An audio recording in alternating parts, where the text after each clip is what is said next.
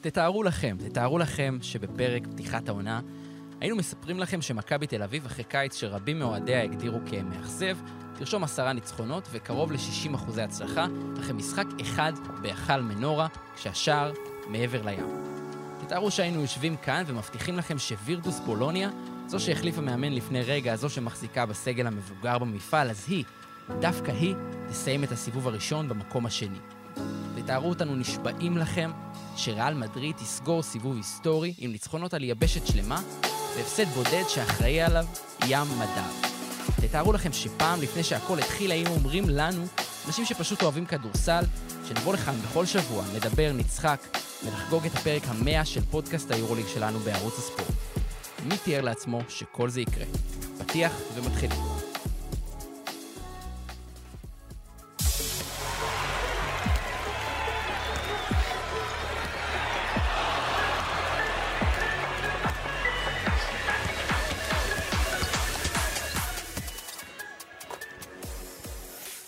Eurostep Pod, פודקאסט היורוליג של ערוץ הספורט, 100 פרקים. תכלס קצת יותר, אבל uh, תזרמו איתנו שזה הפרק המאה. עמית ניר. שלום, שלום. עומר לוטם. שלום. שר שוהם. מה הולך? ארד ירושלמי, עורך ומפיק. אני אומר שהרבי, סוף סוף אנחנו בהרכב מלא כדי לחגוג את הציון דרך הנפלא הזה, ולסכם סיבוב ראשון ביורוליג, זה יסתדר בול, ולסכם את שנת 2023, והרבה הרבה דברים שצריך לסכם. מה שלומכם? בסדר גמור, ציון דרך מאוד מרגש, אני חייב להגיד. כן. אה, עברנו המון, ו... התבגרנו. כן, והטוב עוד לפנינו. לגמרי. אה, טוב, אז לפני שנתחיל, אנחנו לרוב עושים מצטיין, אבל עכשיו, בגלל שאנחנו באיזשהו פרק מיוחד של סיכום סיבוב, אני רוצה שנדבר על, קצת על אה, מכבי תל אביב, הקבוצה הישראלית, הנציגה הישראלית ביורוליג, ושננסה להבין איך היה לה הסיבוב הזה, כי אני חושב שזה היה סיבוב פשוט נפלא עבורה. כן, אני לא חושב ש... אני, בוא נגיד, אם לא היה את כל הקשיים מסביב, היינו אומרים זה אחלה סיבוב של מכבי. עם כל מה שקורה, כן. עם זה שלא משחקים בבית, אה, עם זה שהזרים אה, לא משחקים בליגה כרגע, עם כל מה שקורה מסביב, עם המלחמה, אני חושב שזה סיבוב אה, טוב פלוס פלוס פלוס.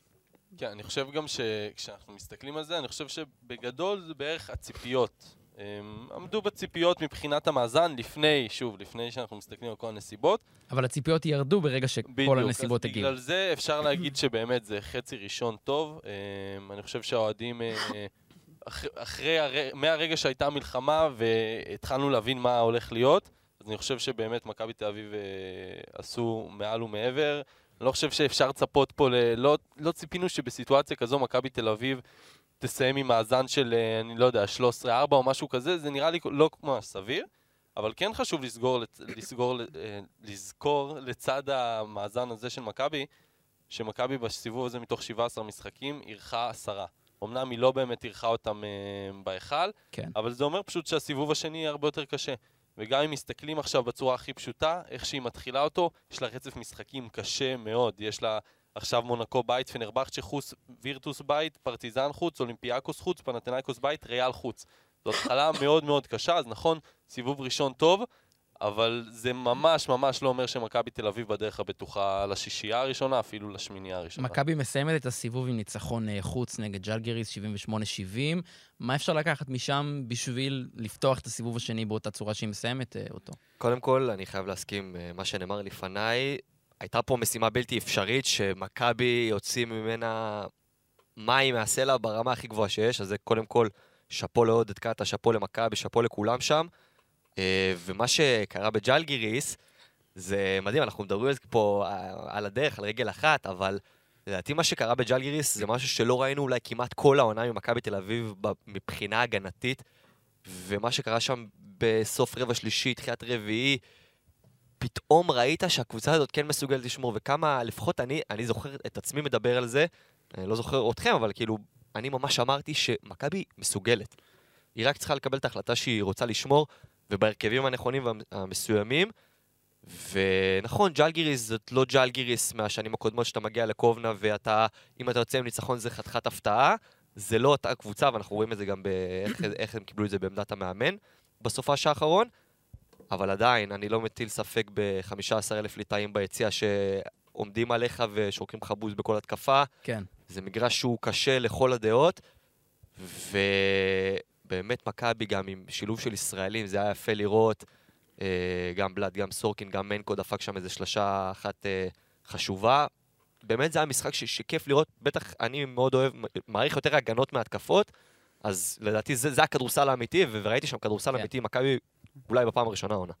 אני חושב שההגנה, הדבר המשמעותי ביותר, כשאתה מגיע, פוגש קבוצה כמו ז'לגריס, אז ברור שברגע שאתה עוצר, או לפחות עוצר בצורה מסוימת את קינן אבנס, אז אין לה יותר מדי מה לעשות, וגם ראינו את זה במקרה, כאילו, אבנס עשה משחק בסדר, אבל שוב, לא התפרע שם, 0 מ-6 ל-3, 18 נקודות, שזה מה שאתה יכול להכיל.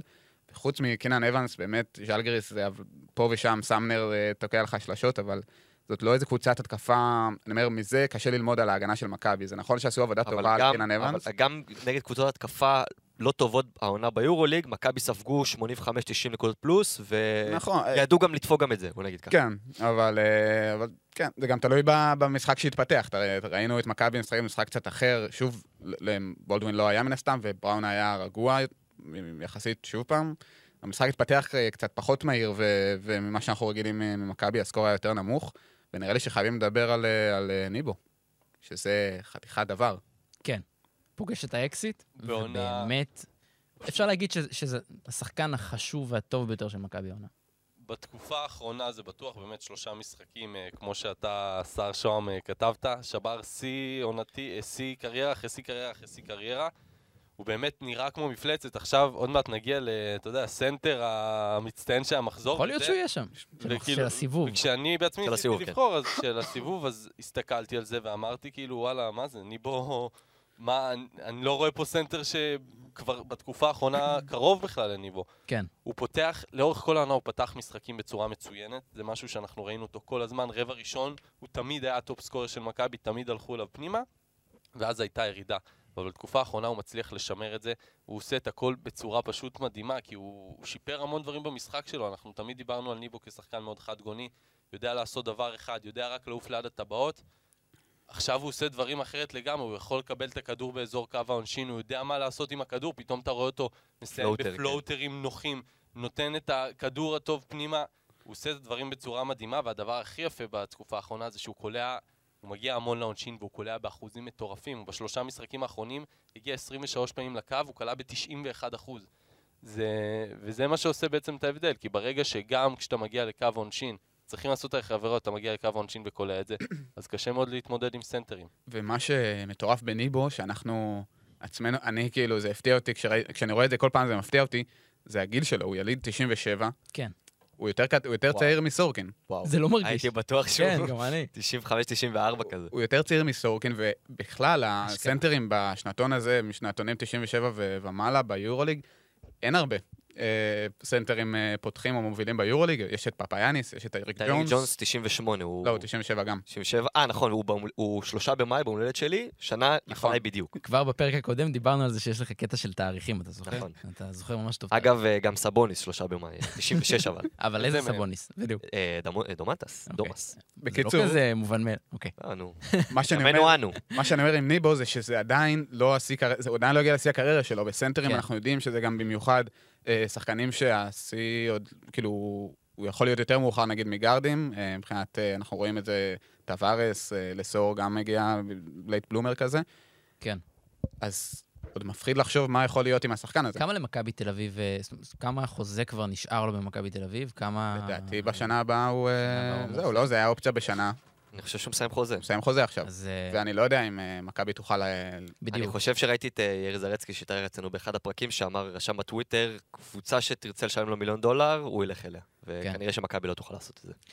טוב, ועכשיו למטרה שלשמה התכנסנו, אנחנו מסכמים את הסיבוב הראשון אה, ביור... של היורליג. מ- הסיבוב הראשון בעצם מאחורינו, ויש לנו הרבה הרבה על מה לדבר עכשיו. אנחנו העלינו שאלון להעביר, לטוויטר, לכל הפלטפורמות, אתם עניתם, אנחנו כאן כדי להעביר את התוצאות, וגם להגיד מה אנחנו חושבים על הבחירות. היו דרמות. היו, היו הרבה דרמות וקטגוריות באמת מותחות, קטגוריות ממש לא מותחות, אבל אנחנו נתחיל אה, עם קטגוריה מאוד מעניינת, ואנחנו נשמור גם את הקטגוריות הבאמת טובות לסוף, אז תישארו עד סוף הפרק, אני באמת המלצה אה, ממני אליכם. אה, ועכשיו אנחנו נפתח עם הקטגוריה שקצת מתקשרת למשחק שעכשיו דיברנו עליו, אה, של מכבי תל אביב נגד ג'לגיריס, הישראלי של הסיבוב. איך אנחנו נעשה את זה בכל אחת מהקטגוריות? אני אומר קטגוריה, אתם אומרים כולנו אומרים למי הצבענו, ונגלה למי המאזינים הצביעו, ואחר כך נתחיל אה, ולדבר. אז הישראלי של הסיבוב, מי הישראלי של הסיבוב שלכם? מניח שיש פה דעות אה, דומות, ואני עם תמיר בלאט. גם אני. גם אני. אני הצבעתי פה לים. אנחנו עדיין לא רבים. אני הצבעתי לים הדר. אוקיי. וואו. וואלה, יאללה. בואו נשמע למי המאזינים אה, הצביעו. שלוש שניות אחרונות, הולכים לתמיר בלאט מחצי מגרש, פנדל נכנס! תמיר בלאט משתיק את האולם בסל מחצי מגרש. תמיר בלאט. שמעון מזרחי ביקש בתחילת העונה שחקן תמיר. ונראה ש... נראה שזה מה שהוא קיבל. תראו. בקטגוריה הזו היו לנו שלושה. ים הדר, רומן סורקין ותמיר בלאט. בתחילת העונה, אם היינו מנסים להמר מי יהיה הישראלי של הסיבוב הראשון, אני חושב שהיינו הולכים על סורקין.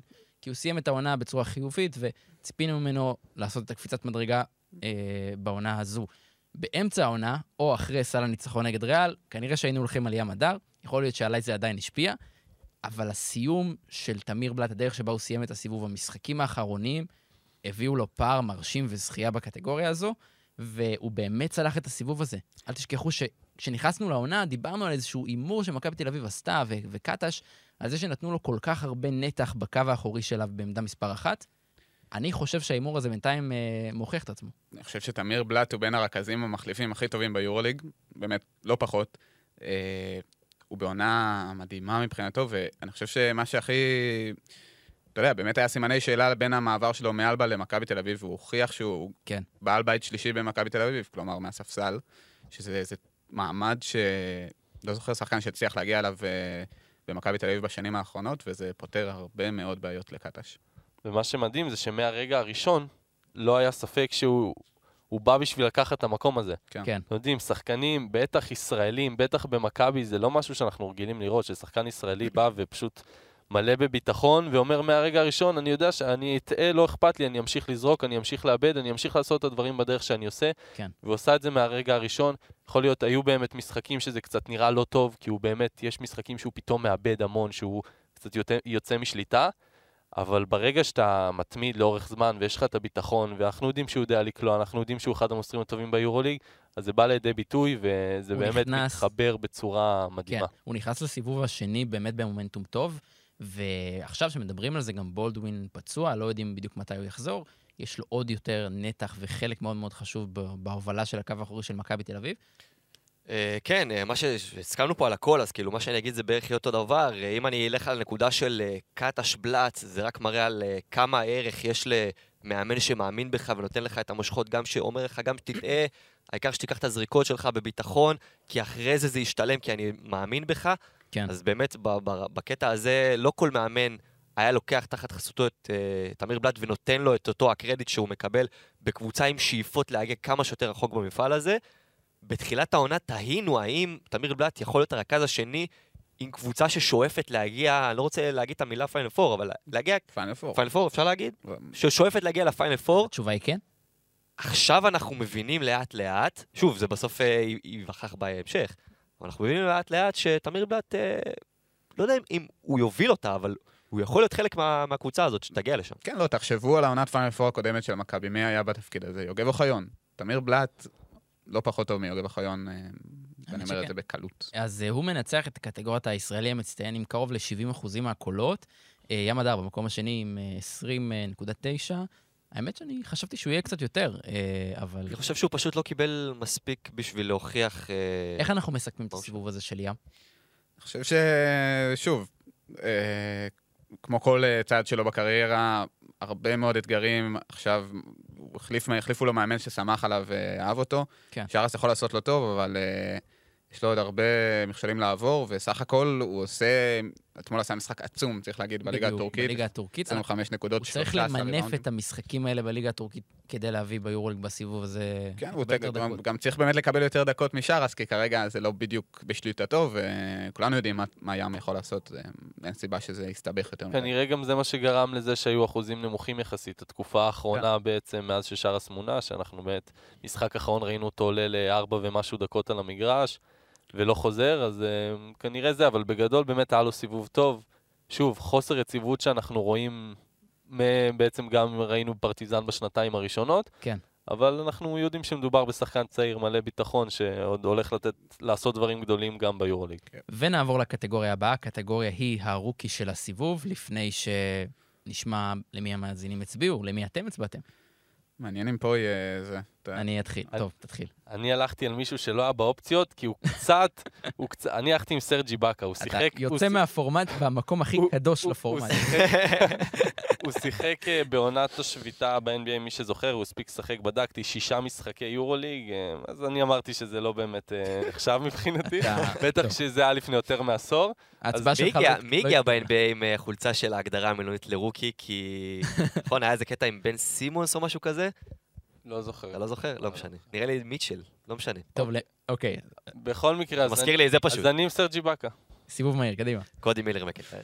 אני גם עם אה, KMM, אה, CMM. CMM. נכון, זה קודי מילר. אני, אני גם איתו, ובואו נראה למי המאזינים הצביעו בקטגוריית הרוקי של העונה. והאווארד, הסיכוי שהוא ימסור, כמו, לא יודע מה. יואו! יואו! יואו! יואו! מילר מקנטייר עם הפוטבק של העונה! איך קראת לו שר? CMM. CMM. וולף. The Wolf. וולף. קודי מילר מקנטייר. תראו, גיל 29 זה לא גיל פשוט להיות בו רוקי ביורוליג, אבל הוא לא, לא בדיוק הסיפור הרגיל של רוקי ביורוליג, כי הוא לא, אמנם לא שיחק בליגה הזו, אבל באירופה הוא משחק כבר הרבה הרבה זמן. הוא לא נבחר בדראפט 2016, ומשם הוא התחיל לנדוד בליגה הבלגית, בווטב, באדריאטית, בצרפתית, בספרדית, ובליגה הטורקית, עד שהוא הגיע לבסקוניה. קבוצה שבכל עונה מוכיחה שהיא יודעת לצוד את הכישרונות האלה ביבשת ולהפוך אותם לשחקני טופ. לפי הסיבוב הראשון, זה נראה שהוא בדרך להיות אחד מהם. כן, קודי מילר מקנטייר, כל הקריירה שלו הלך, כאילו, היה ברמה אחת מתחת ליורוליג. הוא כל פעם קושר לקבוצות ולא הגיע, וזה כיף לראות שבאמת בסקוניה, קלאסי, הזדמנות קלאסית בשבילו. כן. הוא נכנס אה, בצורה מושלמת לתפקיד הזה שאנחנו רגילים לראות את דריוס, אה, דריוס תומפסון היה שם, ופייריה הנרי, וייד בולדווין, הגארד הגדול והפיזי, שאומנם הכלייה לא מדהימה, אבל הוא מנהל את המשחק בצורה מעולה. קודם מילר מקנטייר, והוא ראוי מאוד להיבחר פה, אני חושב. וג, וגם, רגע, מילה, מילה על דוזייר, שגם ראוי לאזכור בעיניי. כן. אה, כן, אני מסכים לגמרי, גם אני חושב- חושב שקודי מילר מקנטייר מגיע להיות הרוקי של השנה. אה, לאט לאט ראינו שיפור ביכולות שלו, כל פעם הוא הראה לנו משהו חדש.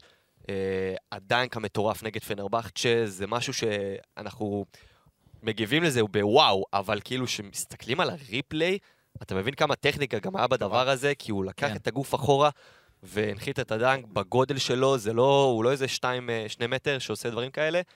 והכלייה שלו, שבהתחלה היה ספק עליה, ולאט לאט הראה לנו שהוא משפר אותה, אה, בעיקר השתיים ארוך שלו, אה, ואיך שהוא מתאים את עצמו לכל מה שקרה שם בבסקוניה, שזאת גם קבוצה שכאילו, ש, שרוב העונה ראינו שהיא סוליד והיא טובה והיא מנצחת משחקים, בטח מאז שדושקו הגיע. אה, הוא באמת יופי של שחקן, וכיף לראות אותו. אז אני אגיד, אני הלכתי על סרג'י באקה. קודם כל, הוא לא האופציה, אבל אה, אמרתי שהוא חייב לקבל פה איזשהו אזכור. אבל רגע, מה זה לא היה...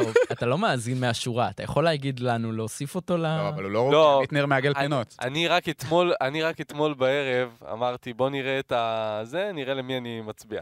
הסתכלתי, לא ראיתי סרג', אמרתי, מאוחר מדי בשביל להכניס את זה, יאללה, איבאקה. בקיצור, אז אני הלכתי על איבאקה כי אני חושב שהוא נותן... בוא נגיד שלפני העונה, כשהתייחסנו אליו ואל קמבה ווקר, ההתייחסות לא הייתה כזו שונה. אמרנו, שניהם אה, באים, אלוהים יודע מה יהיה, נראה, נראה לי בקמבה די צדקנו. כן. ולעומת זאת, סרג'י באקה לגמרי אחד הסנטרים הכי טובים העונה ביורוליג, אני לא חושב שיש ספק. מספרים טובים, נוכחות, קולע משלוש, קולע מחצי מרחק, עדיין, אה, כמו שאנחנו זוכרים מה-NBA, מגן על הטבעות. שוב, הוא בקבוצה לא מספיק טובה, שכנראה גם לא תיכנס בסופו של דבר אפילו לפליין, אבל מדובר בשחקן שעלה על כל הציפיות של לדעתי רוב אנשי היורוליג כשהוא אין הגיע ספק. לפה, ובגיל מאוד מבוגר, אני חושב אתה שהוא גם- ראוי. סגרת לנו פינה, כי הייתה קטגוריה שחקן שלא דיברנו עליו מספיק, אז לא, אני גם צריך את הפינה הזאת. אוקיי, בסדר. אמ, טוב, אז האמת שהקטגוריה הזו, רוקי של הסיבוב, התחלקה דווקא די יפה. אמ, מקנטייר זכה במקום הראשון, אחריו את אה, דוזייר, יש את קבוקלו, במקום השלישי. קבוקלו, אם היה לו קצת יותר כן, משחקים, נכון, יכל להיות כן. גם בדרך. לגמרי. יש. מאזין אחד שהצביע לסילבן פרנסיסקו. באמת אה, מעניין, מאוד מעניין. ועכשיו נעבור לקטגוריה הבאה, בואו נבאס קצת. השחקן המאכזב של הסיבוב. סיבוב מהיר, מי זה יהיה? אני עם וויל קלייברן. וואו, וואו. אני עם חואנצ'ו. אני גם התלבטתי בין שניכם והלכתי עם חואנצ'ו. אני עם קמבה ווקר.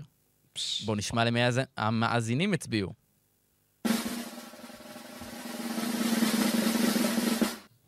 הוא שחקן סרטים בינלאומי, הוא שחקן כדורסל בינלאומי, הוא הגיע לפנתנייקוס בקיץ האחרון תמורת 4.5 מיליון יורו לשנתיים.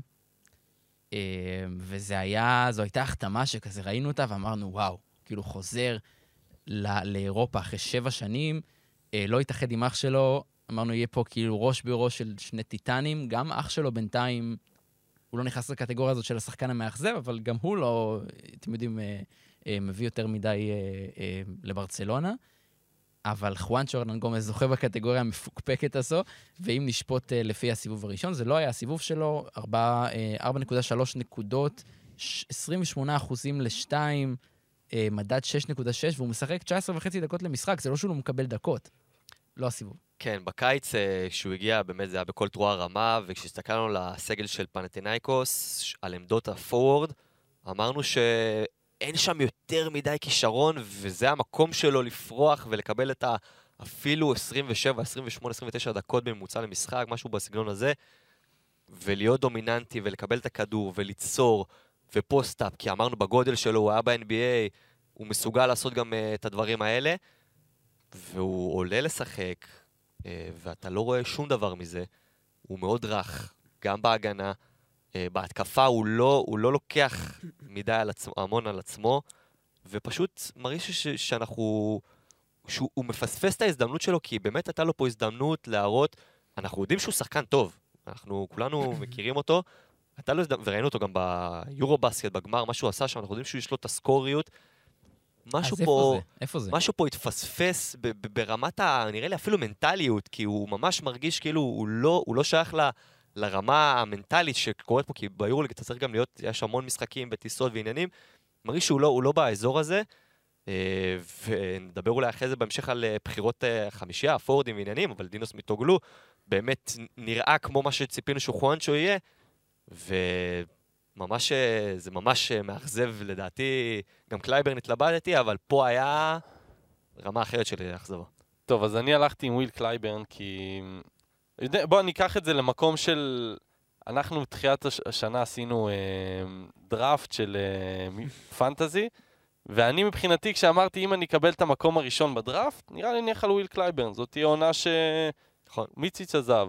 בסדר, תומפסון נכנס, אבל זה, זה עונה שוואלה, בסדר, גם לארקין יעלה קצת, אבל וויל קלייברן יצטרך להשתלט על הקבוצה הזאת. בפנטזי דראפט שלנו לדעתי נבחר ראשון או שני. מאסטרו כן, בחר. הוא, בחר, הוא נבחר ראשון או שני, שני. באמת. באמת, מבחינתי הוא אמרתי, זה הוא טופ שלושה, אה, בחירה טובה. טופ כן. שניים, שלושה, קל.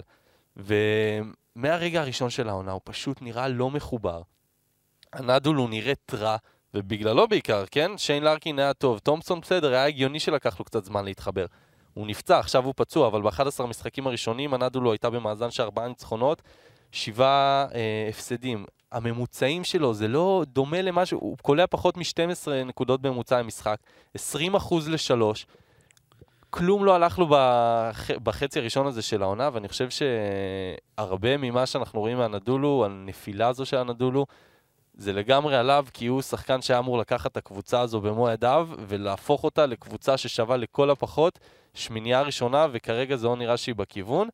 אה, ואני חושב שמן הסתם, כשמדובר במי שאמור להיות הכוכב הכי גדול בערך ביורוליג, שהוא לא, לא טופ 30, לא בנקודות, לא במדד, זה, זה הופך את זה לבחירה קלה. השאלה שלי, האם אה, וויל קלייברן טוב, אה, מביא אותו נדול למקומות יותר גבוהים, מאשר חואנצ'ו ארננגומז, ממש טוב, כאילו טוב, מביא את פנאתינייקוס למקומות יותר גבוהים. אני חושב שמיטוגלו- אני? חושב שפשוט לאנדולו אין תחליף לוויל קלייברן, בעוד שלפנאתינייקוס מסתבר שיש תחליפים לא רעים בכלל לחואנצ'ו, ולכן הקריסה של אנדולו והקריסה של וויל קלייברן היא כל כך אה, ביחד. מיטוגלו נראה לא פחות טוב, מה, אולי מהמקסימום שציפינו כן. מחואנצ'ו להיראות, אז אתה מבין? זה מכסה. טוב, יש לנו אה, הרבה קטגוריות עוד על הפרק, ועכשיו נעבור לקטגוריה הבאה, ועכשיו אנחנו נדבר על מאמן ולא על שחקן, וננסה לבחור את המאמן של הסיבוב. סיבוב מהיר, ב... למי אתם בחרתם? לוקה בנקי. לוקה לא, סליחה, אני... לא, סליחה.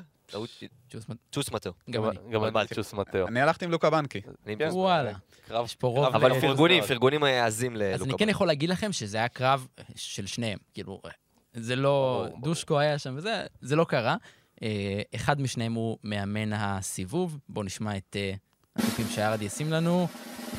ומאמן הסיבוב הראשון הוא... I have to say thank you to the guys. Amazing effort. We were solid. Uh, we stick each other. Uh, was uh, the most important. And I really wish that we will look at the second round with the same uh, desire. לוקה בנקי. האמת, בפער אה, די. מפתיע. עוד מעט אנחנו נדבר וננסה להבין גם מה קרה למאמן של ריאל מדריד, אבל אנחנו מסכמים סיבוב היום, אנחנו מסכמים היום גם בעולם את 2023. הזוכה הזה בקטגוריה, לוקה בנקי, הייתה לו שנה מטורפת. 2023 הייתה שנה משוגעת עבורו, הרבה יותר טובה מ-2014, אגב. כן, אה, זה התחיל. יותר. זה התחיל במונדו בסקט כמאמן נבחרת לטביה שהדהימה את העולם, סיימה חמישית אה, באליפות העולם, ואתם יודעים, תזמון זה עניין של טיימינג, טיימינג. כמו שאמרו באספור. הפיצוץ בין סקריולו לווירטוס בולוניה הוביל לפיטורים. הוא מצא את עצמו רגע לפני פתיחת העונה מאמן את בולוניה, קבוצה שאף אחד לא ספר, ואני מאמין שעוד מעט גם נדבר עליה, אבל בוא נדבר עליו. איזו עונה. כן, זה באמת אה, די מדהים לראות, כי לוקה בנקי, כולנו זוכרים את הצחוקים עליו לפני העונה, לפני היורו בסקט האחרון. כן. אה, זה מאמן שנחשב כמאמן די נכשל באירופה ב... ב- שוב, הקריירה שלו. 2014, לפחות בר... כן, ברמות, כן. וגם אחרי זה, ברמות הגבוהות הוא אף פעם לא הצליח. כן. והעונה פתאום הוא מגיע מהיורו בסקט, ממשיך לווירטוס, ומה שיפה שממש אפשר לראות חוט, חוט מקשר, כי זה שתי אה, קבוצה ונבחרת שלא הסך, לא נראה איזה משהו מרשים, ואיך שהם משחקים, באמת מהצורת משחק ומהדרך ומהשיטה שהוא מנחיל שם, זה נראה שלם של כל כך הרבה יותר גדול מסך על הקו, ובאמת וירטוס ולטביה, מטורף. אה, אני כאילו בחרתי בצ'וס מטאו, אבל... אבל התבלבלת. לא, לא, בחרתי בצ'וס מטאו. התבלבלתי, אגב, אמרתי בהתחלה לוקה בנקי, כי רגע. אתם רוצים לשמוע את התוצאות? כאילו את ההתפלגות? יאללה. יאללה, תגיד. אה, בנקי מנצח פה עם 67 אחוזים. וואו. צ'וס מטאו עם 26 אחוזים. לאן הלכו השאר? אנחנו שלושתנו הצבענו למאמן ריאל. השער היה... פה דושקו. 4.7 אחוז דושקו. כן, אלכס ומומברו. מומברו. אה, מומברו. והצבעה אחת לאלכס מומברו. יש מעריץ של ולנסיה בקרב המאזינים, זה מרשים. אני, הטלף. אני, וואלה, אני, זה מרשים גם כי המאזינים באמת לא, לא, לא מסתנוורים מזה שריאל מדריד משחקת כדורסל מושלם, והיא במקום הראשון. אומרים, אז- בגלל זה אני רוצה להגיד למה- למה אה, הצבעתי לצ'וס מטאו ולא לוקה בנקי, למרות שלוקה בנקי באמת שר צודק בכל מילה, מה שעושה עם בולונה זה מדהים. אבל צ'וס מטאו, קודם כל, נגיד את המאזן, 16 ניצחונות מול הפסד אחד, זה משהו שלא קרה אה, מעולם ביורליג מאז הפורמט החדש. הקבוצה, נרא... גם אם היה להם, 13, אם היה להם נגיד 13 הפסדים, 13 הפסדים, אז הייתי הולך אולי עם בנקי, אבל הקבוצה, איך שהיא משחקת, זה פשוט מדהים, באמת, זה, זה לא משנה כישרון, פחות כישרונית, יותר כישרונית. היא, היא משחקת מושלם, משחק התקפה באמת מושלם בכל משחק ומשחק. גם כשהיא הפסידה, היא שיחקה כדורסל מעולה. והסיבה השלישית שהיא הכי חשובה מבחינתי, זה צ'וס מטאו, איך הוא מארגן את כל הכוכבים שלו, את כל הפיגורות. זה דבר שלא מוערך בכלל בעולם הכדורסל. אנשים חושבים שלבוא לאמן כדורסל זה נטו כדורסל, אבל יש פה בסוף יחסי אנוש, ולעבוד עם אנשים ועם פיגורות גדולות, ויש לך פה את השחקנים שזכו בהכל, אם זה סחיול ורודי פרננדז, ויש לך את וולטר טווארס שהוא הסנטר אולי הכי טוב בשנים האחרונות באירופה. המון המון לתפעל, המון אגו, ולשלוט בכל זה, לגרום לכולם לחייך, לגרום לכולם לרצות לשחק אה, גם בשבילך וגם בשביל המועדון והסמל. זה, זה, זה צ'וס מטאו וזה מאמן, עבודה של מאמן, ורק בגלל זה, ובזכות המאזן של 16 ניצחונות מול הפסד אחד, הוא מאמן הסיבוב שלי. כל מה שהוא אמר, אני גם חיברתי את זה באמת לעונת הרוקי שלו, שבה הוא הצליח לקחת את ריאל עד הסוף, ולשמור קבוצה כזאת, שוב, תמיד מדברים על זה שלעשות, אנחנו מאוד רחוקים מלעשות back to back, אבל להצליח לשמור על קבוצה ברמה כל כך גבוהה במשך יותר משנה, שנתיים רצוף, זה משהו שהוא נורא נורא קשה. לשמור קבוצה ברמה של באמת כמעט שלמות, זה לא משהו שקל לעשות, בטח שוב עם כל הכוכבים שיש מסביב. אוקיי. אמ, אז לגמרי מגיע לו, אותו דבר, אבל בנקי. השאלה, השאלה כמה מזה זה חוזקת, ה, חוזקת השחקנים, שלריאל מדריד יש שחקנים באמת, בכל עמדה, אנחנו דיברנו על זה כל העונה, הם עמוקים נורא, יש להם כל כך הרבה אופציות מהספסל בחמישייה, ואולי לבנקי בבולוניה, זה לא עכשיו הסגל זה- הכי זוהר, אז אז אומרים, זה חלק של מאמן. זה הסיבה העיקרית שהצבעתי לבנקי, אבל צריך להגיד שצ'וס מטאו, מה שעומר אמר, אני מאוד מסכים. כל כך הרבה כוכבים, כן. ולא מרגישים... אה, לא מרגישים את האגו ואת ה... כן. כן. בואו נעבור להפתעת הסיבוב. אה, את מי אתם בחרתם? תנו לי לנחש. יש תמימות דעים. מה. בולוניה, קבוצה? כן. כן. וירטוס בולוניה. וירטוס בולוניה. בואו נשמע למי המאזינים אה, בחרו.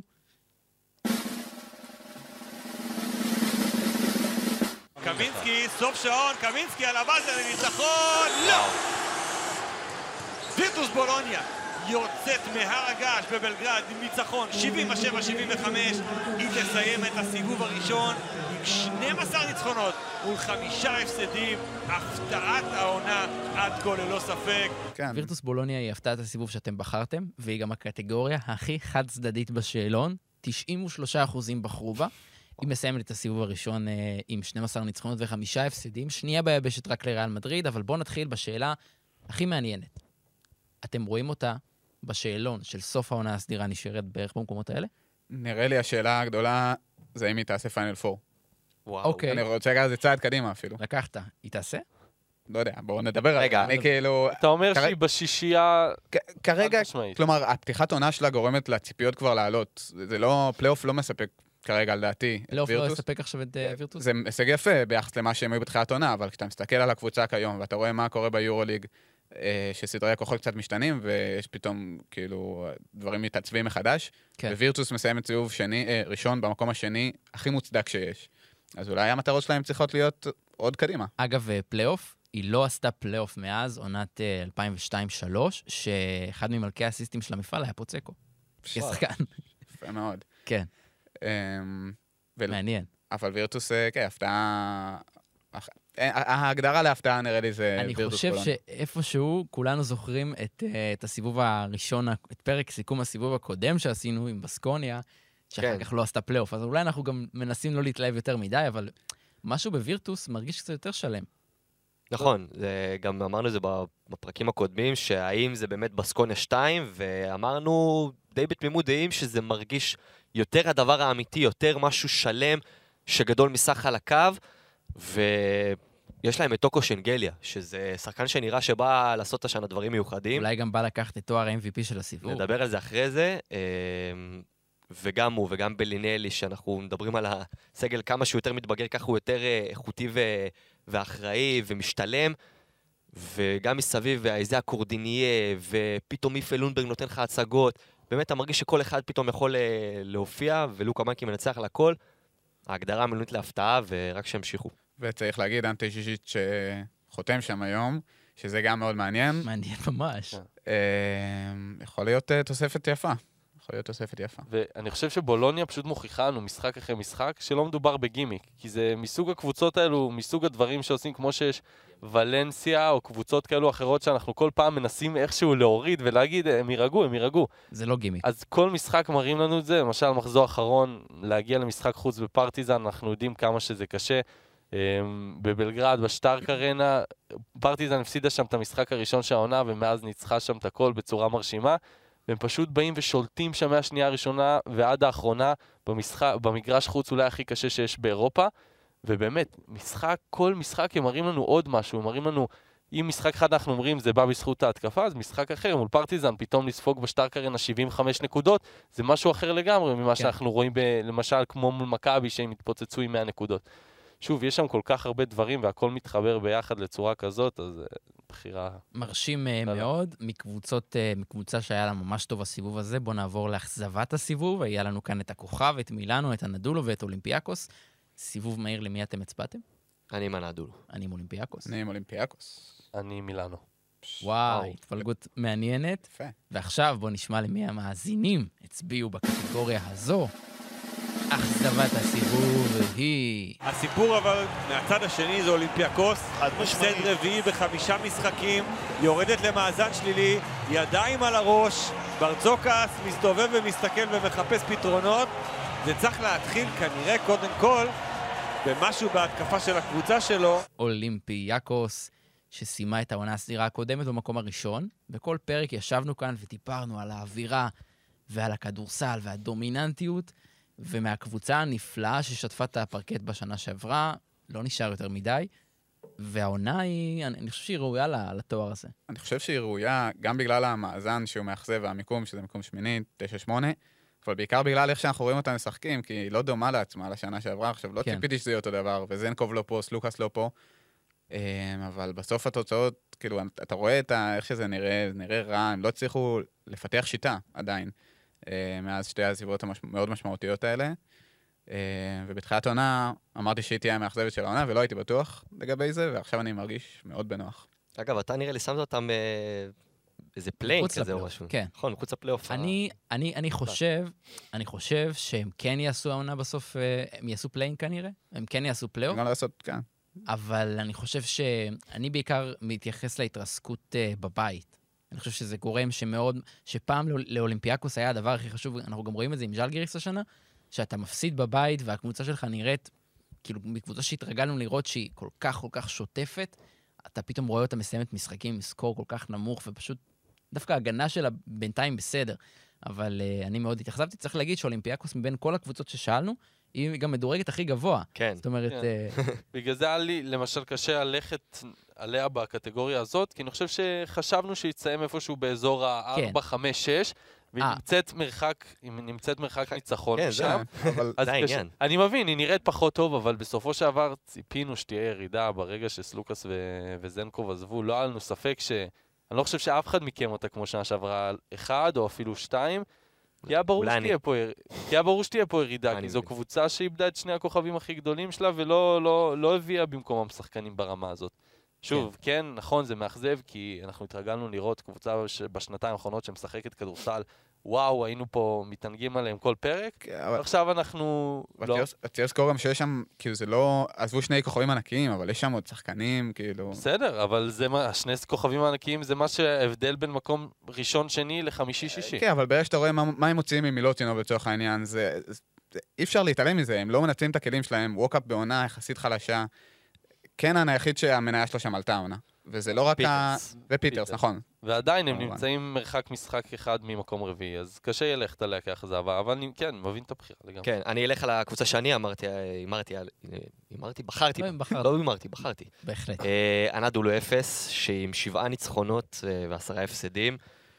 אה, זאת קבוצה שלהגיד עליה שהיא לא הייתה משכנעת זה קצת... understatement. לא, לא, זה זה קצת להחמיא לה פשוט, אני לא לא אשתמש בה. אני מת על זה. אבל זה קצת להחמיא לה. אה, זה שארדם צ'אן עדיין, אה, עדיין שם, מראה על אה, זה שכאילו אומנם נותנים לו את הביטחון, אבל ציפיתי שנתנו לו עוד שחקנים והוסיפו לו, והוא מרגיש שהוא עדיין כאילו, כן. הוא מחפש, כאילו, אתה מבין? ו- ואנחנו בשלב בעונה שאתה לא צריך לחפש. אתה צריך כבר לדעת מי ה... מה השיטה שלך, מי השחקנים שאיתם אתה הולך, ופתאום אה, עולים, אה, פתאום אוסמני משחק, אה, משחק איזה 30 דקות, פתאום לא משחק, פתאום גזי.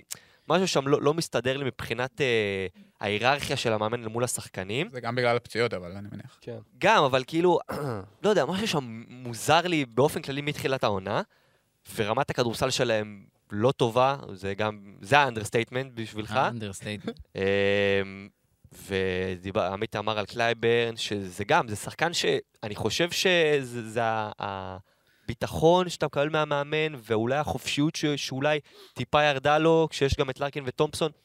אני, אני חושב שהאחריות היא בעיקר על ארדם צ'אן, ואנדולו באמת אה, שבעה ניצחונות, מרחק אה, שני משחקים מהפליי-אין, ששני משחקים אנחנו יודעים שזה לא מעט לא בעונה מעט. הצפופה הזאת. כן. אה, אם הם לא עושים פליי-אין, זה חתיכת כישלון מטורף. אז כרגע זה נראה רע, ולדעתי זו אכזבה שלי. אני, אני, ההתלבטות שלי הייתה באמת בין אנדולו למילאנו, שלדעתי בעונות מאוד דומות, גם רואים את זה במאזן, מבחינת האכזבה.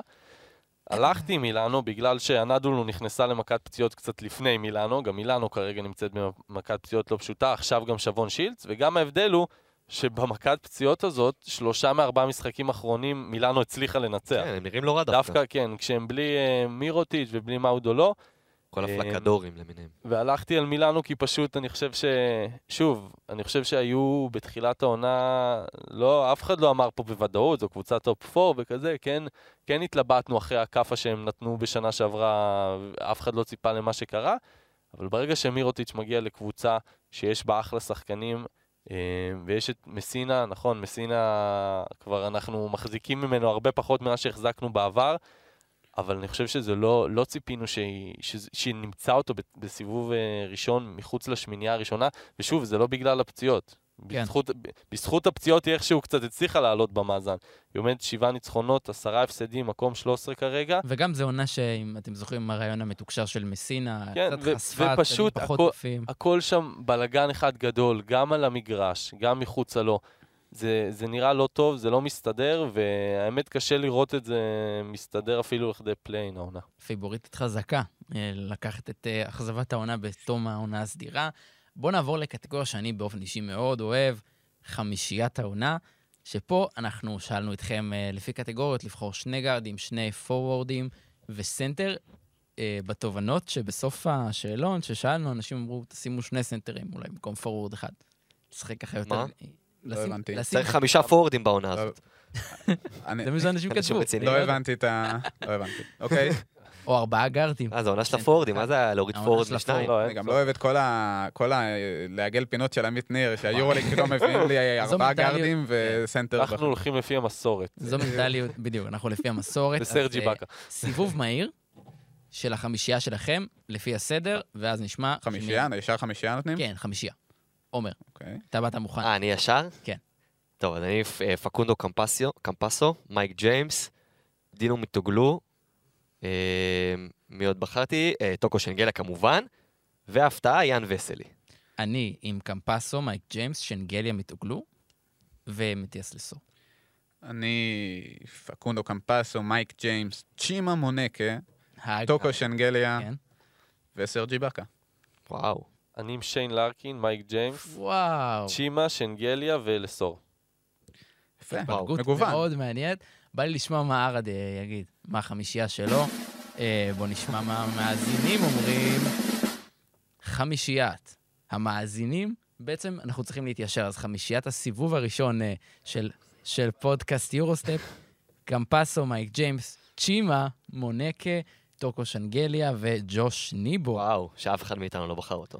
בחירות אה, טובות. ג'וש ראוי, ניבו, ראוי. התלבטתי יפה עליו. כן. אתם זוכרים. בפרקים הקודמים שעשינו סיכומים כאלה, אז תמיד היה איזה שחקן אחד, איזה וזנקו, ואיזה מירוטי שלוקח ככה את כל הזה.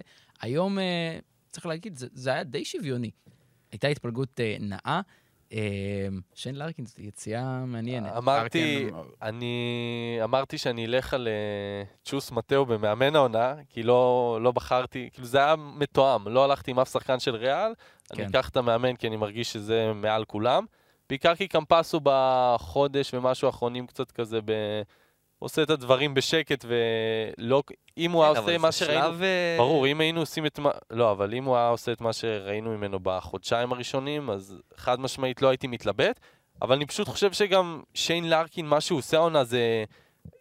לא, לא רציתי להתעלם מזה. כי, כן. שיין, כי היה לי ברור שקמפסו זה בחירה כאילו אבל קלה. קמפסו זו עונה הראשונה שלו פה אחרי שהוא חזר, זאת אומרת, גם, ו... לא, הוא לא... מה זה אומר? הכוכב, הוא היה בכוכב. אה, נכון, סליחה. לא, גם תראו אבל מה... לארקין זה אחלה בחירה, כי הוא באמת עושה את המספרים, מספרים כן. מטורפים. לא, לארקין זכה במקום השלישי, לא זה, צריך... ש... זה שאנדולו כושלת, זה אמנם משפיע על הבחירה בו גם בעיניי, אבל. אבל זה שאנדולו כושלת רק מראה, כאילו זה הדבר היחיד שעובד להם שם. הוא לבד, לדעתי, לוקח את הקבוצה הזו להרבה מאוד ניצחונות. אנחנו כן. רואים את זה גם בהפסדים מסוימים, הוא זה שמעל כולם. מייק... אני מסכים, קמפסו בחירה נוחה וטובה, והיא גם הגיונית מאוד, אבל אמרתי שלארקין בעונה כזאת, הוא באמת, הוא עושה הכל על המגרש. הוא גם, אפילו הגנתית, שאנחנו כאילו נוטים אה, לזלזל ולהוריד אה, בלארקין, הוא נותן עונה הגנתית לא רעה בכלל. אני חייב להגיד שהבחירות שלי באופן כללי, גם של זה וגם של ה-MVP, זה תמיד בשילוב עם ההצלחה של הקבוצה, כמו שעושים ב-NBA, שבוחרים MVP ו- וכאלה. אנחנו לא אוהבים NBA, אבל... בסדר, אבל אה, בסוף, זה, בסוף ככה בוחרים, פה הם עושים נכון. בסוף ההצלחה של הקבוצה וההצלחה של השחקן, השילוב ביניהם, ככה צריך לבחור אה, הצלחה של שחקן, ואם שחקן אה, טוב בקבוצה, גם אה, שנה שעברה סיקמה נתן מספרים מדהימים באלבה ברלין, אף אחד מאיתנו לא בחר אותו בשום קטגוריה. אה, חוץ לא, מהארץ. אבל, כאילו זה איזון. בסוף. שיין לארקין אני לא עושה את המספרים הכי טובים לא באירופה. שיין לארקין עושה את המספרים הכי טובים באירופה. כמעט- ביחד עם מייק ג'יימס נגיד. מספרים הכי טובים באירופה, ואי אפשר להתעלם מזה גם. אני גם כמעט בחרתי בו, כי זה באמת, אה, הוא חוזר ל- ל- ללארקין של האליפויות של הנדולו, וזה משהו שקצת נעלם מהעין בגלל באמת שהנדל הוא גרוע, אבל הוא צדיק אחד בסדום. אז, אז אני לא חושב, אני חושב שפקונדו קמפסו, מה שהוא עשה בתחילת העונה, אנחנו נוטים, אה. בעיקר, בעיקר בבחירות האלה, אנחנו נוטים לשכוח מה שהיה בתחילת העונה, אבל הוא נתן משחקים אדירים, ויש לו עונה 11 וחצי נקודות למשחק עם שבעה אסיסטים, והקבוצה שלו, אנחנו לא צריכים להרחיב עליה, כבר דיברנו על זה מקודם, פשוט שחקן אדיר, היו כמה חודשים בעונות שהוא לדעתי היה מבוא ל-MVP, עד שראינו ששנגלה משתלט פה על הליגה, ולדעתי ככה בוחרים אה, לא. MVP וחמישייה. לא סותר. פשוט... כן, אה.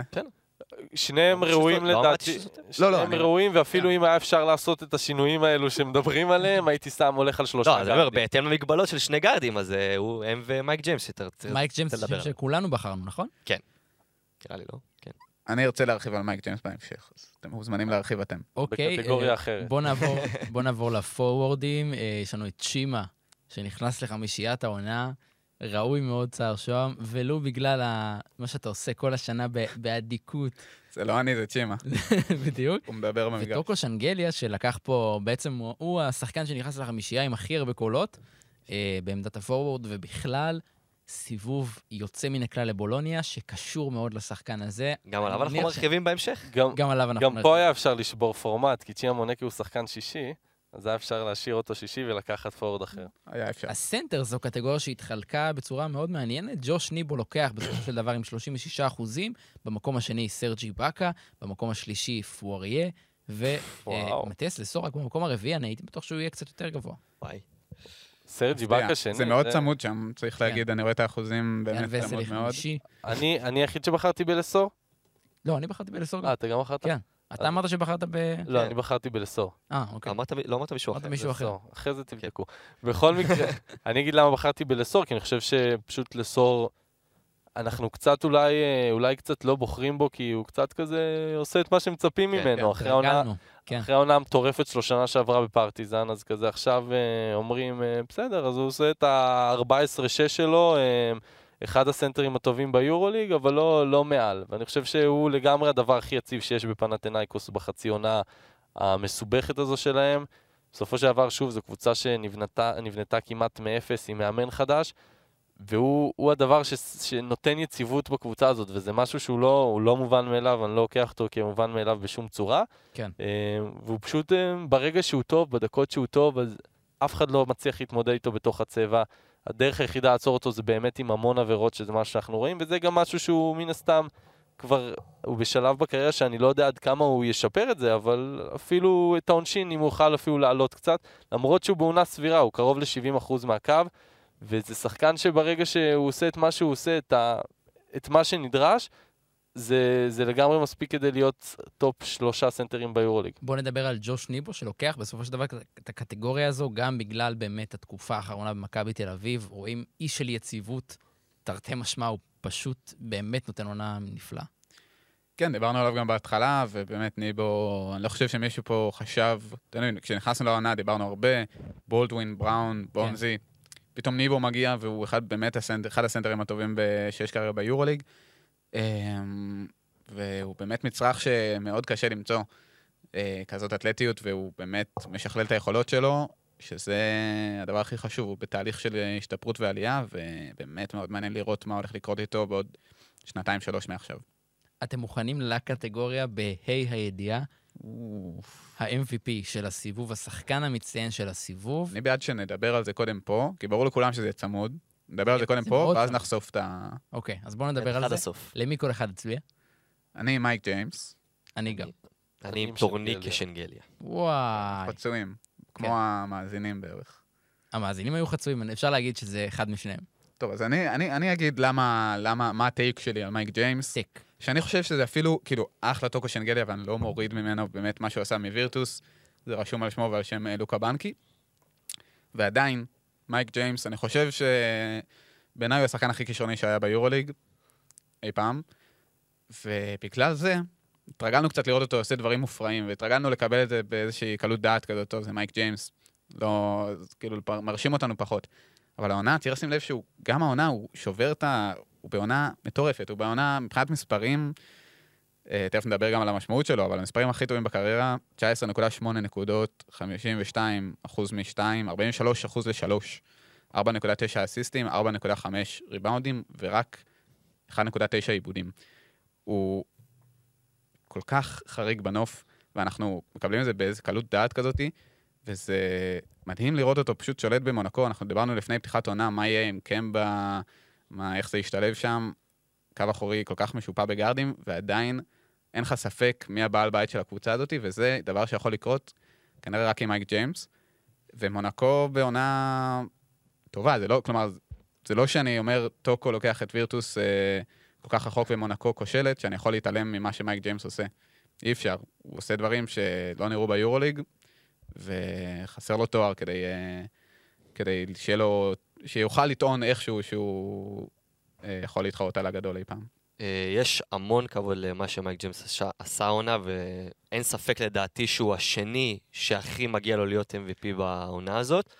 אבל אני חושב שמה שטוקו שנגלה עושה בעונה הכי טובה בקריירה שלו, בוא נגיד את המספרים קצת אה, כמו שסער אה, פרגן למייק ג'יימס, אז נפרגן גם לטוקו שנגלה עם 16 נקודות, 60 אחוז ל-2, 6.2 ריבאונדים, 3.8 אסיסטים, 20 וחצי מדד יעילות בממוצע למשחק. שלישי ביורוליג. והוא לקח קבוצה שלפני העונה, אני זוכר את השיחות שלנו עליה, את השיחות שלנו עליה. אמרנו אם היא תעשה play-in זה יהיה הישג מטורף, ואנחנו רואים שהוא מביא אותה בסוף הסיבוב השני אה, למקום השני, בסוף הסיבוב הראשון למקום השני, והקבוצה הזאת שוטפת ומשחקת כדורסל טוב המון בזכותו, הולכים המון אליו, אם זה ב post-up ואם זה במשחק החיתוכים, והוא יודע או לייצר לעצמו או לייצר לאחרים בצורה מדהימה. ואני חושב שעד שטוקו מביא עונה שכזאת, ומביא קבוצה שלא ציפינו שתגיע למקום השני, ברמה הזאת, אין בכלל... אה, לא, לא, יש שאלה, אבל זה שלו. זה חייב להיות שלו, ו... אני חושב שמה שלטובת טוקו עובד, זה שכולנו זוכרים את העונה הקודמת ואת העונות האחרונות שלא היו מספיק טובות. הוא תמיד היה ביורוליג, זה כבר עונה ה-11 שלו. כולנו זוכרים את זה, ועכשיו העונה הזו היא כאילו ההיפוך, בעצם ההפך המושלם, וזה מה שמגדיל את ההישג הזה. אני כן הולך עם מייק ג'יימס, אני מאוד מסכים עם מה שסער אמר, זה גם עונה היסטורית. הוא יכול וצריך בעונה הזו אה, להפוך למלך הסלים של היורוליג, זאת אומרת, הוא שחקן היסטורי, מגיע לו את התואר הזה. אני מאמין שמונקו גם תגיע לפיינל 4 ותעשה הישג יותר גדול ממה שהיא עשתה בשנה שעברה. אה, אני מסכים מאוד שטוקו ראוי, אבל אני גם הייתי הולך על אה, מייק ג'יימס. אני חושב, חשוב להגיד, אני ממש לא לוקח, בתור מי שבחר בטוקו, לא לוקח את מה שמייק ג'יימס עושה כמובן מאליו. אני חושב שהוא בעונה מדהימה, יוצא דופן, ובאמת, במה שקורה במונקו, שזה לא, לא מה שהם ציפו, הוא הדבר הכי יציב והכי בטוח שם, ולגמרי גם ראוי. שוב, שניהם מבחינת הדברים שהם עושים, מבחינת המספרים, מבחינת התרומה שלהם לקבוצה, אני חושב שזה מאוד זה. הסיבה שהלכתי עם שנגלה זה באמת נטו ההפרש באמת במאזנים בין הקבוצות, בין מן הסתם הציפייה שהייתה מווירטוס, שאם בתחילת העונה דירגנו אותה במקום ה-12-13, והיא עכשיו שנייה, ומונקו דירגנו אותה 2-3, והיא עכשיו uh, רביעית. אז זה ההבדל מבחינתי. שוב, שניהם מאוד ראויים, אני חושב שגם יכול מאוד להיות שבסוף העונה כשאנחנו נדבר, ולא רק אנחנו, גם אנשי היורוליג שידברו על מי ה-MVP, זה יהיה בסופו של דבר מה שיכריע. באמת העניין של מי יסיים לפני מי בטבלה, כי מבחינה אישית, שניהם פשוט אדירים. טוב, אתם רוצים לשמוע את התוצאות? יאללה. הרצים לנו תופים. גבירותיי ורבותיי, מהפך. הלכנו לישון עם טוקו שנגליה, וקמנו בבוקר עם מייק ג'יימס, ה-MVP של הסיבוב הראשון. הייתה כאן דרמה מה- אמיתית, מה האחוזים? פרס וביבי החדשים. ממש. מייק ג'יימס מנצח עם 36 אחוזים, טוקו שנגליה עם 33.7 אחוזים. זה ממש. פער מאוד מאוד קטן. מחכים קמפסו במקום לקולות השלישי. החיילים הימאים, משהו? וואו, זה, זה חתיכת, באמת, כי אה, התכוננו לפרק, גם אני התכוננתי, כשיצאתי מהבית, שנגליה היה מקום ראשון. ונסעתי, אמנם היה קצת פקקים, אבל כאילו, הכנו הכל, התכוננו, גם דיברנו על זה, אני ואתה אומר לפני הפרק, ובאמת מהפך, מייק ג'יימס, מחנה מייק ג'יימס, שלי ושל סער שוהם, זוכה. shout out אבל למאזין אחד שהצביע לצ'ימה. זה לא, זה לא אתה. זה לא אני, לא ומי. שעשה את זה מוזמן לשלוח לי הודעה בטוויטר. אני... אתה הופך להיות. מאזין של כבוד. מי, עוד קיבלו חוץ מקמפסו ו... אה, קמפסו בעצם במקום השלישי, לארקין אה, אה, במקום הרביעי, ואז יש ממש מאזינים, אה, יש קמפסו פעמיים. מישהו הוסיף. ב- באחר. כן, אז לקמפסו יש אפילו עוד אה. קול אחד.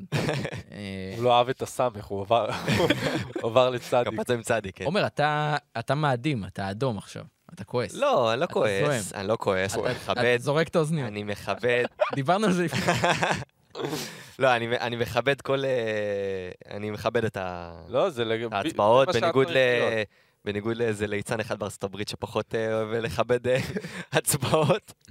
אומר שגנבו את הבחירות, אבל אה, כן, זה בחירה ראויה, אין ספק שמייק ג'יימס זה בחירה ראויה. אני פשוט חושב שמה שטוקו שנגלי עשה ואיך שהוא הוביל את הקבוצה, אם, מיש- אם בולוניה היו מסיימים, היו עכשיו מסיימים את הסיבוב ב- באותו מאזן של אה, מונקו, אז הייתי אומר סבבה, הוא מייק ג'יימס. אבל בגלל, ועצם העובדה שבולוניה עושים את מה שהם עושים, וטוקו מוביל אותם, אז זה טוקו לדעתי. בכל אבל לא מצליח להירגע מהדרמה. מכבד הכל. בכל מקרה נחמד שיש מאבק צמוד ל-MVP, שזה משהו ש...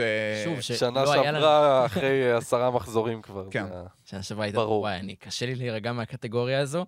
ועכשיו בואו נעבור לקטגוריות קצת אחרות. אז אנחנו חוגגים 100 פרקים, למעשה 101, אבל אה, זה הפרק ה-100 לפי הספירה שלנו. אה, ושאלנו אתכם בטוויטר, וגם ברשתות האחרות, אה, מה האירוע הגדול ביותר ב-100 הפרקים של יורוסטפוד. אז היה לנו קשה להחליט איזה אירועים, ניסינו לחשוב איזה אירועים. עלו בסופו של דבר ארבעה לגמר הגדול. יש לנו את ה-back to back של אה, אנדולו, יש לנו את הקטטה בין ריאל אה, לפרטיזן, את הסל של אה, סרחיו יואי בגמר הפיינל 4, ואת סל הניצחון של ים הדר, שהייתי בטוח שעומד לקחת את זה. אז אני אומר לכם, הוא לא לקח את זה, ועכשיו בואו נשמע תופים.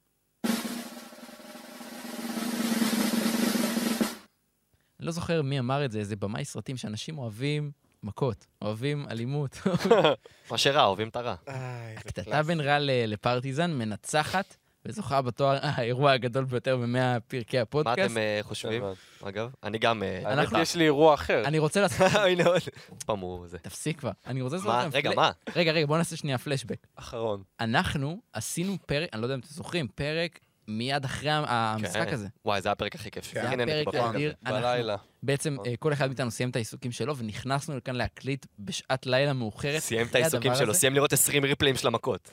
את אני העיסוקים. זוכר שהיינו פה ושר שם עם, עם העיניים נוצצות, אה, וזה באמת היה אירוע מאוד גדול. אני חושב, אני לא הייתי מצביע לו, אבל... אה, אני חושב שאנשים הצביעו לו כי בגלל מה שנולד אחר כך, שריאל חזרה מ-2-0 ל-3-2, אומר וכל שאתה הדרך... צריך לאחד את הדרך של. אה, סכו יואי. וגם, לגמרי האירוע הכי זכור גם, של השנה. וגם לא ראינו דבר כזה ברמה הזאת באירופה, ביורוליג, בפלייאוף, בבמה המרכזית, עם שחקנים גדולים. צריך להזכיר, סחיו יול היה, התחיל את הניצן הראשון שם של קווין ה... פנתר, כן, שני קווין כוכבים. פנתר, שזה זה סחיו יול, זה, אתה אומר, זה הספורטאי הכי, הכי ספורטאי שיש. כן. ולא ראינו דברים כאלה, זה הרגיע, היה ניחוחות של מלאס the Palace, כמו עם אה, רון ארטסט בזמנו, של מכות בלתי נשלטות, מטורף. ומה שקרה אחרי זה, פרטיזן ניצחו טכנית את המשחק, 2-0, אתה אומר, טוב, זהו, זה פרטיזן כבר היו זה, צריכים לנצח משחק אחד. לנצח משחק אחד, אתה מעיף את ריאל הביתה, עולה לפיינל 4, ואז יש הרחקות ועניינים והשלכות אה, באמת אה, בלתי הפיכות, וכולנו יודעים איך זה נגמר. אני חושב שזה אירוע שלא היה כמותו באירופה. אני, אז אני לא באופן. אישי חושב שהנדול הוא אה, זוכה back to back, זה אמנם קצת קרה לפני די הרבה זמן, אבל זה גם היה אירוע מטורף. זכו שם back to back עם סגל שבאמת, עכשיו כמו שאנחנו מדברים על ריאל מדריד, הם היו עוצרי נשימה. כן, נראה לי השנים האחרונות קצת אה, פוגעות ב... ברגש של המאזינים לאנדולו, ואני יכול להבין את זה. כן. אבל אני סקרן לדעת מה עמית ניר אה, בחר שם. כן. הרגע הזה זה רגע משותף שלי ושלך וגם שלך. אה, אני מה. שהייתם בפיינל 4? מיציץ'. הסל ניצחון של וסיליה מיציץ' בחצי גמר גם רציתי הפיינל להכניס לזה קטגוריה, נכון? כן. כן. זה היה מטורף. אה, השחייה. לראות את זה מהמגרש, זה היה כן. חוויה. וגם אני חושב ואני עם אוהדי אולימפיאקוס לידי, גם חוויה. שוברים את הכיסאות. סל הניצחון של ים הדר, לדעתי עוד כמה שנים יש מצב שכן ייכנס קצת למקום יותר גבוה, כי זה היה רגע מטורף. כן, אה, ראוי- ראוי ל- ראוי להיכלל ברשימה. אתם רוצים שנעבור קצת על דלפים שהמאזינים כתבו? כי באמת דלפ לנו זה דבר שאנשים. מאוד מאוד אוהבים אה, לתת. אז אה, מישהו כתב שריאל מדריד היא הקבוצה הטובה בהיסטוריה של היורוליג, והיא לא תזכה ביורוליג השנה, וואו. וקוראים לו דורון אילת, אני בטוח. לא, סתם, לא לא בטוח, אני לא יודע. כן, נראה לי זה... יסלח לי המאזין, אבל אה, זה זה דלאפ שקצת קל לתת, לא? כאילו להגיד, הם הכי טובים, כן. אבל הם לא ייקחו. אז כאילו אם הם לא ייקחו, יצאת גדול. ואם לוקחים הם הכי טובים אתה שהיו, לא, וגם כן, כאילו בוא נראה אותך אומר את זה עם הסדרות. כן. כאילו בפיינל פור זה הכי קל. אז הוא כנראה לא היה אומר את זה. זהו, זה אבל מה שאני כן, אומר. אני מסכים איתו על זה אבל ש... כן, זה- הגיוני, זה כן. לגמרי. ארבעה נכון. מאזינים כותבים שמכבי תל אביב זוכה השנה ביורוליג, יואו. ויש לא מעט מאזינים שכותבים שהיא לא עושה play-in. אז אה. שניהם דלפים יפים. זה מראה כמה העונה הזאת משוגעת. שניהם או דלפים. כמה הם משוגעים. כן, ים הדר היה חייב להישאר בפרטיזן בשביל תפקיד מוביל יותר ביורוליג. זה לא כזה דלב. כן, אני נוטה אפילו... לא דלה בכלל. כן, זה מה שדיברנו עליו. בהתחלה זה היה נראה מסכימים. דווקא... אבל דעה יפה. כן, דעה טובה. הדלב של עומר לוטם סדקרסקיס אה, טופ חמש אה, פורורדים בליגה. אתה? אגב, לא דיברנו על הפורדים, אבל היה ממש קשה, לי לפחות. כן. אני בחרתי את. מיטוגלו. זהו, גם אני בחרתי מתוגלו, אבל מתוגלו לצ'ימה. היה לי, מלא התלבטויות שם, כאילו, אמרתי, אני בוחר פה את כולם, כאילו, כולם טובים. אז סדקרסקיס, אה, לא יודע אם טופ חמש, אבל הוא, הוא טוב העונה, הוא לא רע בכלל.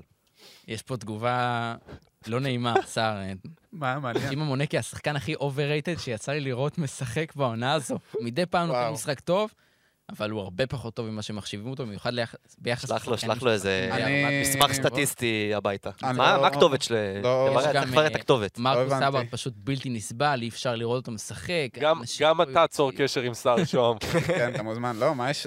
צ'ימה, מה יש... מדי פעם נותן משחק אחד טוב, אני מסתכל פה על ה box score שלו, יש לו שלושה משחקים על זה. חד ספרתי, כל השאר, כן, לא יודע, ניתן לאנשים לדבר. מעניין, מעניין מאוד. אה, אנחנו גם קיבלנו הרבה תגובות שכיף אה, לראות ולשמוע, ואני ממש ממש שמח שנתתם לנו אה, על זה שאנחנו עושים עבודה מעולה. העזיבה של ג'ובה והסיום של Speak and Roll עם ג'ובה קצת הפחידה אנשים שאנחנו עומדים לעשות את זה, אז אני חושב אנחנו כאן כדי כאן. להישאר. שכאן כדי להישאר. אה, ובאמת אנחנו ממש מעריכים את התגובות, ואפילו נשמח לקבל תגובות גם בשאר השנה, בלי קשר לשאלון הזה אה, או אחרת. וזה באמת באמת נפלא, איזה עונה. רגע, מה. שרתי? מה? מה עם הגג הכי טוב? מה מה שם? אה. כן, זה הכי חשוב. רציתי שנשמור את זה לתודות. אוקיי. יפה. אז uh, תודה רבה לך, עמית ניר, על סיבוב נפלא. תודה לך. תודה רבה לך, עומר, על סיבוב. נפלא. תודה רבה לך, שר שוהם, על סיבוב נפלא. תודה רבה, ואני... רגע, וואי. מהפך. הלכנו לישון עם תודה לארד. די. וצבא האמת של עמית ניר, לא נכון, לא נכון. הקטגוריה זה האחרונה, באמת שובר אותי. הגג הכי טוב, איזה גאון. הקטגוריה האחרונה, הגג הכי טוב הוא עמית איזנט ניר. שאני אה, ראויה מאוד. אני לא חושב שזה כזה ראוי. זה פשוט... אה, אני בשוק. מי מי המציא אני בשוק מי טוטאלי. המציא את זה. בעצם? אני, אני, נו מה, ברור שאני. נו מה, כל מה שטוב בפודקאסט אתה כן. המצאת. גם את. השם, נכון? השם זה ממך כן. או ממך? השם- זה גניבה, אבל זה ג'ובה תיקן לנו את זה אחרי זה. למה, מה, אתה לא גנבת את זה. לא, לא גניבה במכוון, גם שאלפרין היה פה, אמרתי, זה לא גניבה במכוון, זה ב- איפה אילון? בהיסח הדעת. צריכים להעלות את אילון, שיספר את סיפור אה, השם. אילן, כן. טוב, אז מה, לא לא נודה לארד? מה, זה- חייבים, חייבים. אז הגג הכי טוב שאני בחרתי בו, וואו. אני רוצה להודות לערד ירושלמי, על ההפקה והעריכה של של סיבוב אגדי, גם מצד היושב יוצא- מבעד ל- זכוכית. זכוכית. יוצא מן הכלל. אז תודה רבה לכם שהייתם איתנו בסיבוב הזה, באמת הייתה הצגה, ואנחנו כל כך מצפים לסיבוב הבא שמחכה לנו. ולפני שנסיים, אנחנו נזכיר לכם שיש עוד פודקאסטים נפלאים בית ערוץ הספורט, גם פה כתבו לנו את זה במסרים, כמה מאזינים חדשים הגיעו לרדיו אזורי בזכותנו. מת לדעת. אבל אחלה אז, אחלה אה, רדיו אזורי. כן, אז uh, באמת uh, נזמין אנשים uh, לשמוע עוד פודקאסטים מבית ערוץ הספורט. Uh, יש את Speak and Roll ויש את סטרץ' פור ועומר. וכמובן, אנחנו מפה שולחים אה, גם תנחומים למשפחות אה, הנופלים שלנו בעזה, וגם מקווים שהחטופים שלנו יחזרו במ- במהרה בריאים ושלמים. והלוואי, הלוואי שהסיבוב השני יסתמן בזה שמכבי תל אביב חוזרת לשחק בישראל, ושכל הדבר הזה יהיה קצת מאחורינו. כל מכבי תל אביב. כן, נתראה בפרק הבא. תודה רבה רבה לכם. ביי ביי.